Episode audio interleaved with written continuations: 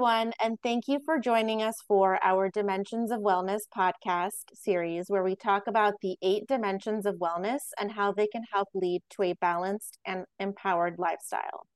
This is your host, Marla Dalal, and I'm a nephrology medical science liaison here at Otsuka Pharmaceuticals. In today's episode, we will be diving into the first dimension of wellness, the emotional dimension. And our featured guest for this important conversation is none other than Dr. Rebecca Ahdoot. Dr. Ahdoot is a board certified UCI health nephrologist and director of the PKD Partner Clinic at UCI. In addition to PKD, she specializes in the management of acute and chronic kidney disease, hypertension, kidney stones, electrolyte abnormalities, and dialysis. She earned her medical degree at the UCI School of Medicine and completed an internal medicine residency at Kaiser Permanente Los Angeles Medical Center. She completed a joint nephrology fellowship at Kaiser Permanente LAMC and Cedar Sinai in Los Angeles. And she also completed the UCLA Kanamar Kaiser Permanente Community Medicine Fellowship Program which focuses on healthcare policy, patient advocacy, and primary care in the underserved patient population. Thank you so much, Dr. Ahdoot, for joining us. Thank you so much for having me, Marla. I'm really excited to be here. Amazing. So, Dr. Ahdoot, to kick it off, I would love to know what emotional wellness means to you and why is it so important for patients in the nephrology community? To me, emotional wellness means finding a balance in your emotions, even when you're dealing with challenges and stressors that come during difficult times. It's about understanding and managing the roller coaster of feelings that can accompany a diagnosis like kidney disease. It's perfectly normal to feel fear, frustration, or even sadness and anxiety when you're faced with a health condition like this. Emotional wellness is being able to handle these life stressors while adapting to changes during difficult times. But why is it particularly important for our kidney patients? Well, let's consider that kidney disease affects an estimated 37 million people in the US, with approximately 27% of them suffering from depression. That's a significant chunk of our population. So, managing kidney disease isn't just about the physical aspects, it's equally important to address the mental and emotional aspects as well. In addition to its effect on mental wellness and quality of life, depression can interfere with medication compliance, increase hospital stays, and other complications. Emotional wellness is a fundamental component when caring for our nephrology patients. People who are emotionally healthy are in control of their thoughts, feelings, and behaviors. It helps patients navigate the complex journey of kidney disease with optimism and resilience. As nephrologists, by managing emotional well being, in addition to the physical aspects of kidney disease, we can improve our patients' quality of life and help them live well with kidney disease. So, what's the bottom line here? Emotional wellness isn't a bo- bonus, it really is a must have when caring for our patients with kidney disease.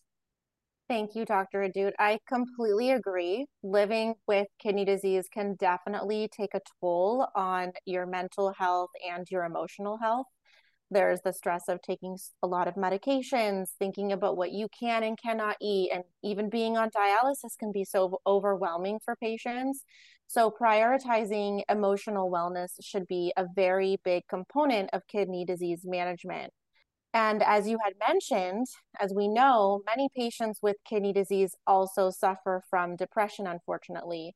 So, can you actually comment on the different types of stressors that may impact a patient's emotional wellness? That's a great question. Well, when patients are diagnosed with kidney disease, they often find themselves facing a new reality including dietary restrictions, medication regimens, frequent lab monitoring, regular doctor's appointments, financial anxiety, and in some patients, preparing for dialysis, transplant, or even end of life. These changes can be overwhelming and can understandably take a toll on a patient's emotional well being. That's where emotional wellness comes into play. When our patients are emotionally well, they are better equipped to cope with the challenges that kidney disease throws at them. They're more likely to adhere to their treatment plans, maintain a healthier lifestyle, and have a significantly improved overall quality of life. Yeah, absolutely, Dr. Ahdoot. These are all very important points that you brought up. And one additional thing that I'd like to mention is that some of the symptoms of depression can actually overlap with the side effects of kidney disease, such as fatigue, or loss of energy, sleep issues, and decrease in appetite, to name a few. So I agree with you. It's super important that our patients are equipped with the right resources and tools to take care of their emotional wellness and their kidney disease. Can you share some emotional wellness techniques that you discuss with your patients? Well, promoting emotional wellness in the nephrology community really starts with open and honest communication. I strive to create a safe space for patients to express their feelings and concerns. Sometimes just talking about their fears and frustrations can provide significant relief. Support networks are also crucial. Connecting patients with support groups, care partners, advocacy groups, social workers, or mental health professionals who really understand the unique challenges of kidney disease can be incredibly beneficial.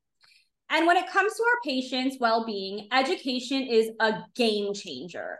Uncertainty can absolutely stir up a whole lot of anxiety. So I strive to arm my patients with knowledge. I make it a point to spend quality time educating my patients because I want them to be active partners in their healthcare journey. But it doesn't stop there. I also provide educational reading material and refer them to health education classes. Trust me, I've witnessed firsthand the incredible impact that education can have on a patient's care. It can help not only chase away anxiety, but also give a serious boost to confidence and empowerment. When our patients understand their condition and treatment options, they are better equipped to make informed decisions and take charge of their health. It's all about empowering them to navigate the twists and turns of their kidney health journey with confidence. That is amazing, Dr. Ahdoot. I really love your comment about empowering your patients. I agree that that is so important and critical. And I really commend you on all of the time that you spend with your patients to make sure that they are well taken care of and fully educated. So thank you so much for sharing that. Are there any things you any things that you do personally in your life to improve your own emotional wellness that you would mind sharing with the audience? That's a fantastic question, Marla. I'm happy to share some of my own practices with everyone. Emotional wellness is indeed a vital aspect of, of overall health. And just like our patients, we healthcare pro- professionals also need to prioritize our emotional well being in order to be able to provide the best possible care.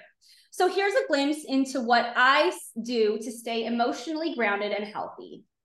First and foremost, I find solace in spending time in nature. There's something incredibly rejuvenating about the great outdoors. So, for my own emotional well being, I take regular outdoor walks and hikes with my dogs.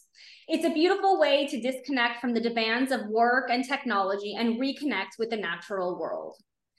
Another essential part of my spiritual practice is mindfulness and meditation.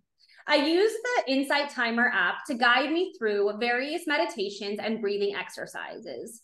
It's an excellent tool that I use regularly to help me manage stress and stay centered. Now, let's talk about physical wellness. I firmly believe that a healthy body contributes to a healthy mind.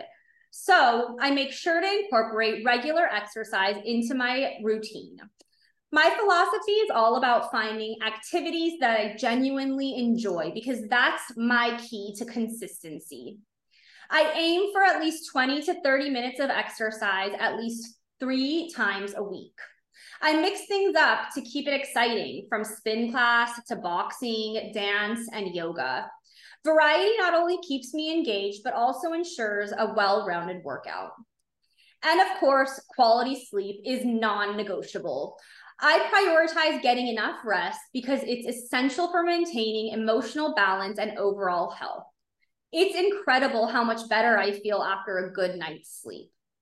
So, to recap, my approach to improving my own emotional wellness revolves around a harmonious blend of spiritual practices and physical well being.